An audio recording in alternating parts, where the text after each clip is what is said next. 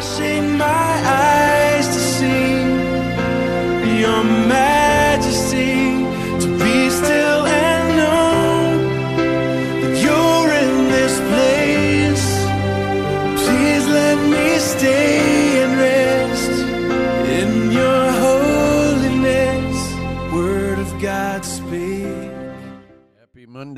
welcome to the Monday version of the Daily Walk. I'm your host, Wayne Clevenger. Today we are in Hebrews 5 through 7, and we're going to talk about Jesus as our high priest. I hope you had a great day of worship yesterday. And we're going to start off the day after worship with talking about Jesus and how he is who we say he is and how he became what he is. And there's a lot to this. It goes back in history really good. Chapter 5 gets into how Jesus has got the label of high priest. And the first thing that I, I really like about this is how, you know, all of us really are called to be a witness because we're called to, you know, come to Jesus and be followers of Christ and then pray for others. Once we become uh, followers of Christ, you know, our work's not done. There's people out there that are looking for what's missing in their life. And so we are supposed to share what God has done in our life. We call that organic outreach in this other ministry I'm in. And we just share naturally with others what God has done in our life. And a lot of time that has to do with trusting what we say and what we live and trusting in God and knowing that He's going to change your life forever for the better. And if you listen to my other podcast, The Reckoning, to the journey, there's a lot of trust involved in that, but I promise you that a, a life in Christ is worth it. And, you know, my track record shows that I can't do it without Him. And, you know, it's here's here's why I like to liken it to. You know, in the journey I talk about this health and wellness plan we're in and how we had to trust our health and wellness coaches who we really I had just met on an airplane. And yet to get back into health healthy living, I had to trust what they were telling us was good. And if we want to get into healthy spiritual living, we have to trust that the witness of others with their life in Christ is good. And decide we want some of that Jesus, you know. And here's what here's a deciding factor that helped us. You know, my lab values in my personal life, my physical life, were not good. My A1C was creeping up to where I was maybe going to have to be concerned with that. And with this health and wellness plan, I was assured that if I would just eat better, take better care of myself, and get my weight down, all that would change. And within eight months, all those lab values came down. I no longer have to take cholesterol medicine. My A1C is down. I, for my whole life, suffered from migraines that were debilitating, that would sometimes put me in the hospital. And since I have got my health and wellness under control. I've not had a single migraine this whole time in over a year now. And so, what I'm telling you is if we trust the witness of others and what Christ can do for them, then maybe some of those spiritual values in our life that are struggles, maybe some of the stuff in our life where sin has crept in and causes us to have angry outbursts, it causes us to have, you know, sexual immorality in our life, that causes us some of those struggles in our life. maybe if we trust Jesus, He can deliver us from those to where those things are no longer an issue, just like the physical things in our lives are no longer an issue. Because we'll have health and wellness in our spiritual life. And it's so cool because Jesus didn't just get there. He was called of God to do this. And he says, You're going to be, and chapter 5 talks about that. It says, even though Jesus was God's son, he learned obedience from the things he suffered. And in this way, God qualified him as a perfect high priest, and he became the source of eternal salvation for all those who obey him. And he was designated to be a high priest in the order of Melchizedek. And so we're like, well, wait a minute, who's Melchizedek? Because Melchizedek's a person, right? Well, we're going to get to that because chapter 7 is going to cover that really, really well. But that really is an honor because Melchizedek is in the days of Abraham. Father Abraham had many sons. Many sons had Father Abraham. I am one of them, and so are you. So let's just praise the Lord. So, you know, we always talk about where God called Abraham and said, Hey, go to this land that you don't even know, and I'm going to give you so many people that you will have more offspring than there are grains of sand on the shore. And technically, if we want to get technical, we come from that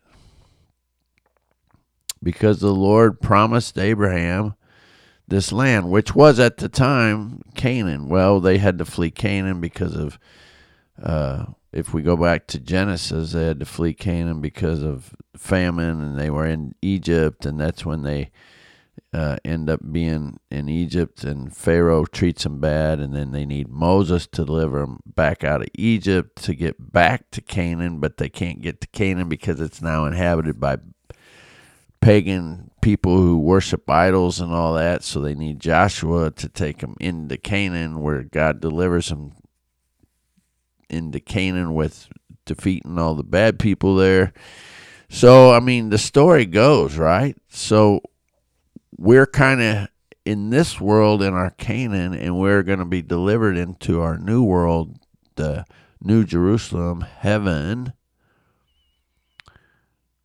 by coming to our high priest Jesus and saying, We need you, Lord. So, what we do is we look at what the high priest does, and the high priest offered sacrifices, right? To cover their sins. And they would bring in these animals and they would offer the sacrifices and for their repentance and they would do this regularly, right? But Jesus paid it all once and for all for being our own sacrifice.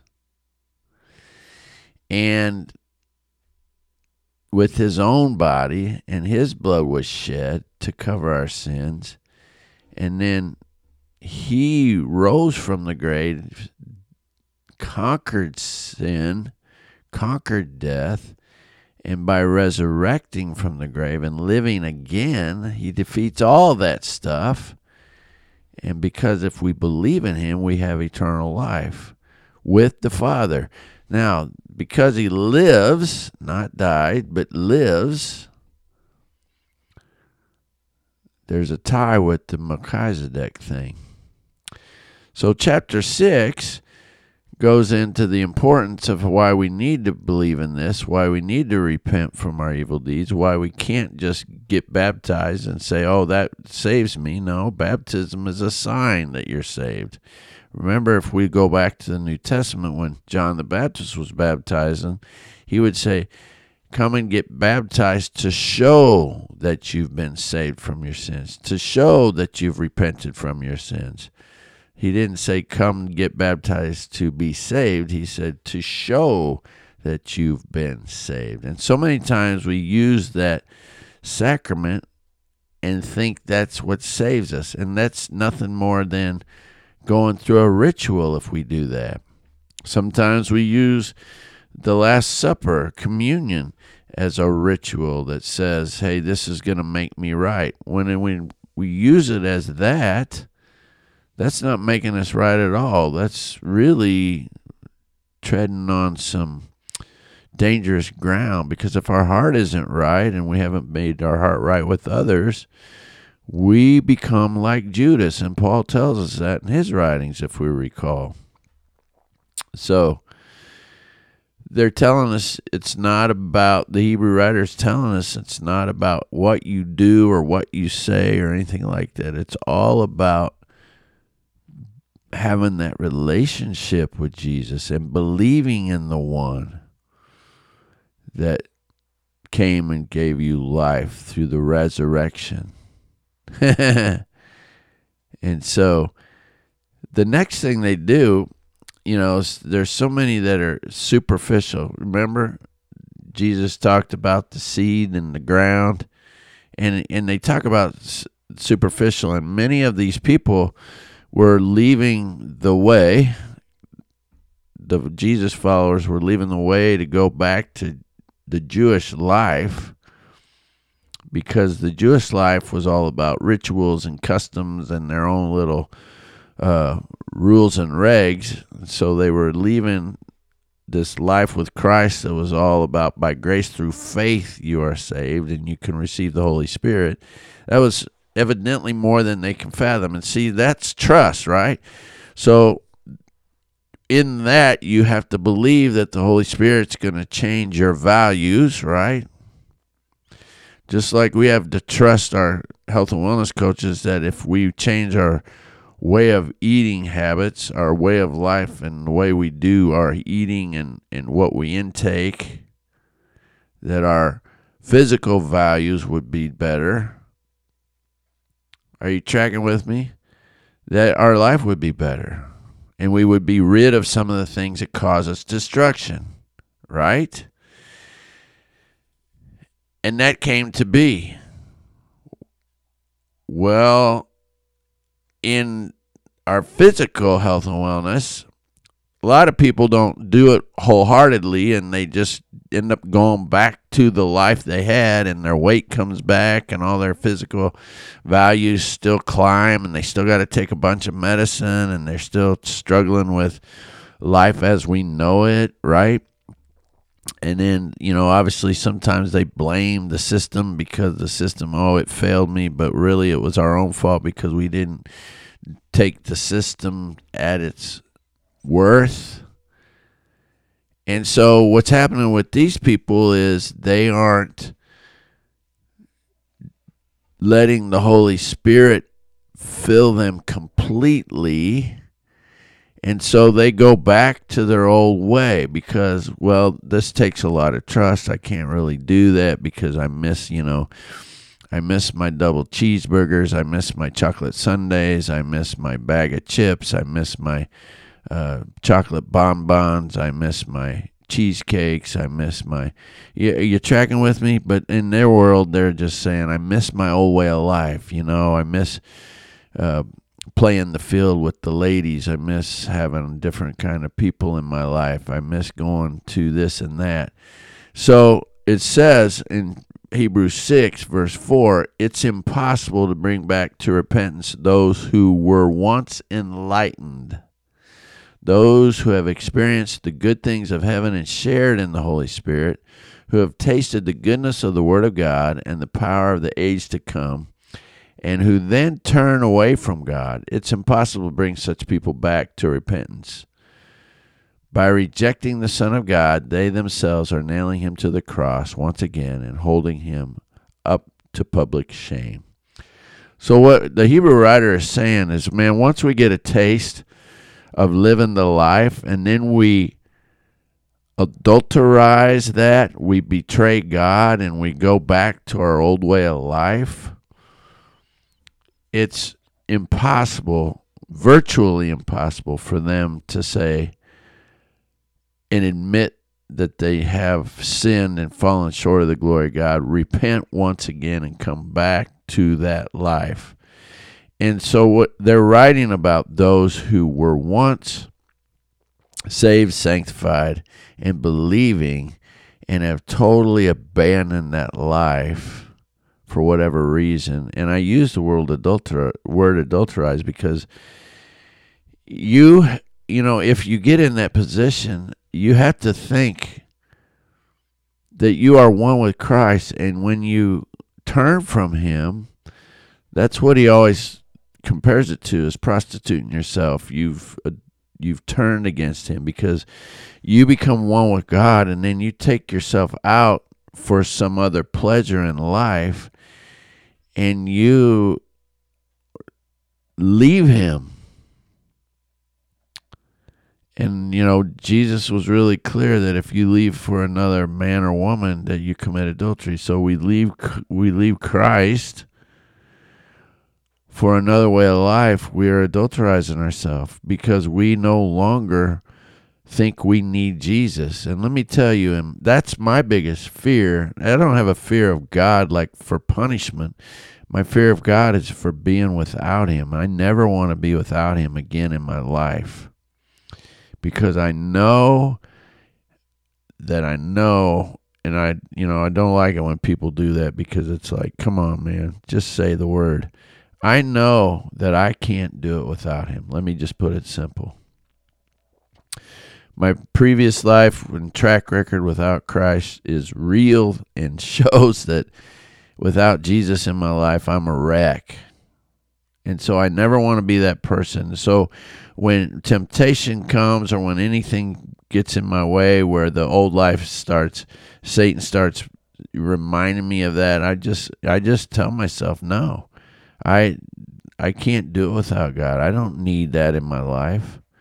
Because it's true. I've seen people who were once pastors even fall from grace and you have to know that it's so hard for them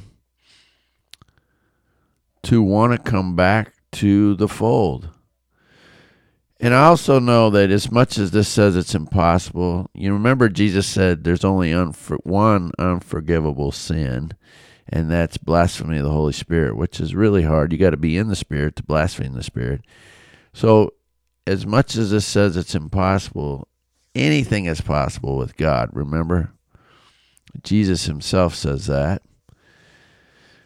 So, I have seen people hit the part in their life where they've turned from God and they come back to God. And then they serve like never before because they realize it too. So, but what they're trying to say is, man, the reality is once you leave a life with God, you're angry and you're so blaming God that the chances of coming back are slim. So the Hebrew writer says, Our greatest desire is that you will keep on loving others as long as life lasts, in order to make certain that what you hope for will come true. So here's this. I like this. I highlighted this because it's chapter 6, verse 11. And this very wording in uh, verse 11 is actually my watch thinks I'm calling 911 again, is actually uh, the wording that we'll see in chapter 11, verse 1. So take note of that because it's they're wanting us to stay true to our Lord so that we what we hope for will come true. That's all I'm going to say because I want you to have a look at chapter 11. We're going to get to it real soon in the next couple days. But that has a lot to do with your faith and your trust. We have to trust that this Lord we serve will not fail us and will always provide for us because he said he would.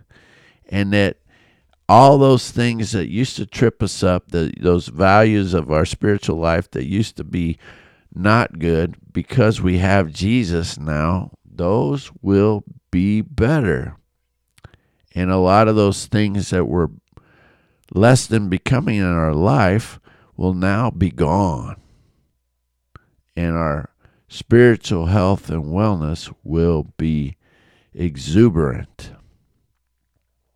So that's what's really cool about this chapter, and I think it's good. And so in chapter seven, we get into the whole Jesus is compared to Melchizedek, and we get into the whole Melchizedek thing. So Melchizedek, here's here's in brief what Melchizedek is about. Melchizedek appears to Abraham one day in Genesis, I believe, is 14. And Melchizedek, they don't know where he came from. So Melchizedek is a priest. He's a high priest, and he comes to uh, Abraham and he says that he's done well. He tells him that uh, the Lord has blessed him and given him victory in his battle, and he is actually high priest over a place called Salem in the Old Testament. And he is his high priest. His name means King of Justice. Um, in this place, he's high priest over. In this place called Salem means shalom or peace.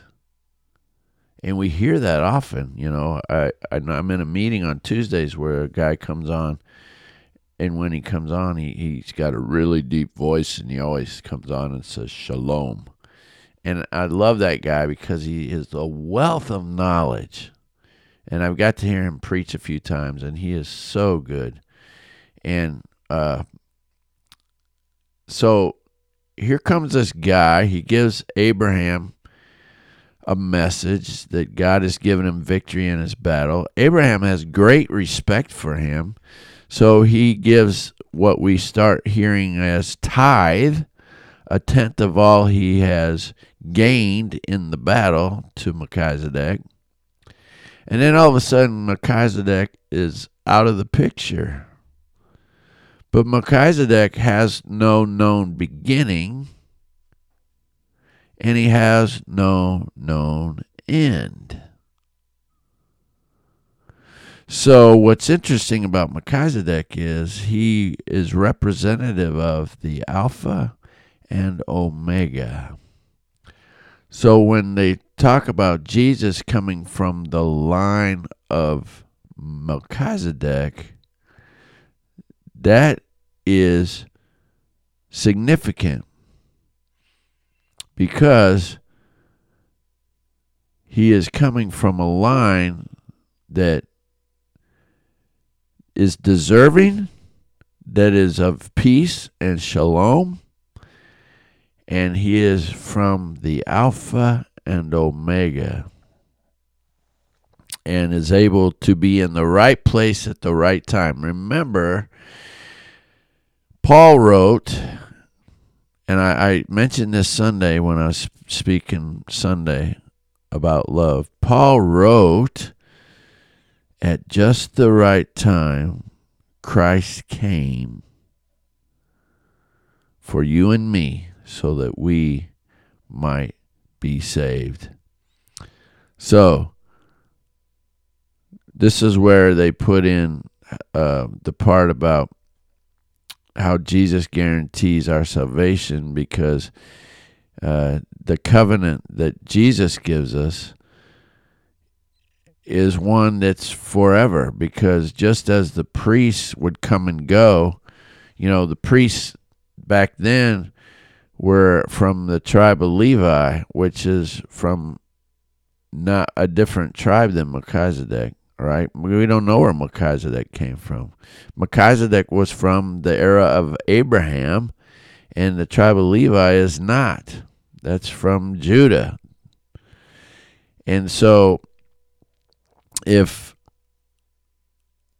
Jesus is of the line of Melchizedek, even though he's the lineage from Jesus is out of the tribe of Judah, that says something.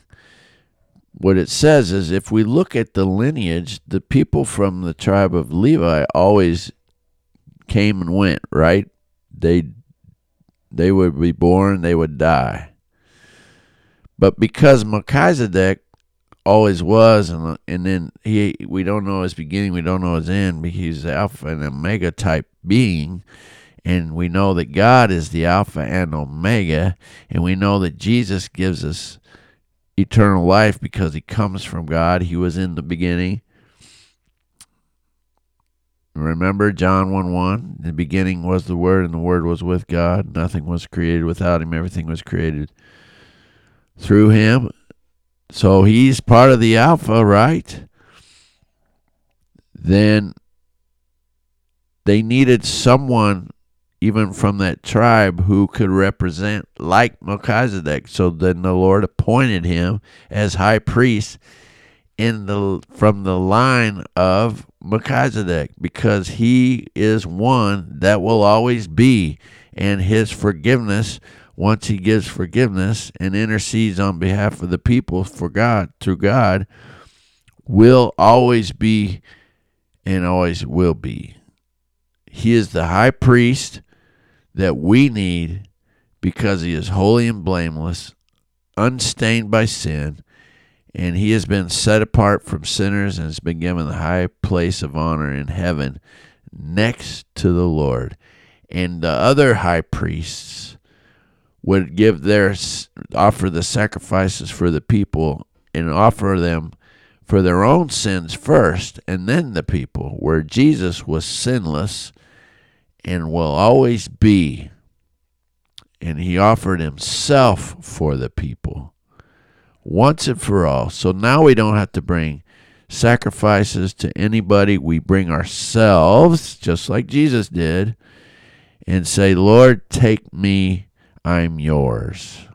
I sacrifice all those things in my life that separate me from you, and I want to be yours once and for all.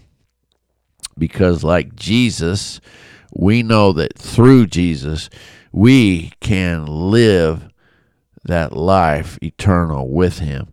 But because Jesus was called as God's own Son to be that high priest order of Melchizedek, you know, once we give our life to Christ, we are called to be intercessors in our own little priests to take that same message of salvation to those in our circle of influence and those around us so that they too can know the God we know. Because, man, how awesome is that? So that I think is cool how we call on the God of Jacob because he is the one that sent his son from the order of Melchizedek, who always was and always will be, to give us life eternal. And man, that's what we're celebrating on Christmas the one that always was comes to earth so he can always be, so we can have eternity with him. Isn't that awesome?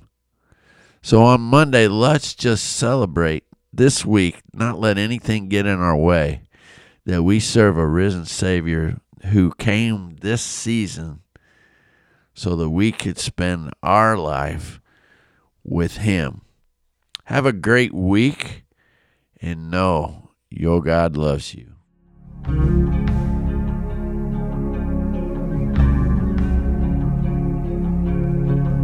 I'm calling on the God of Jacob, whose love endures through generations. I know that you will keep your covenant. I'm calling on the God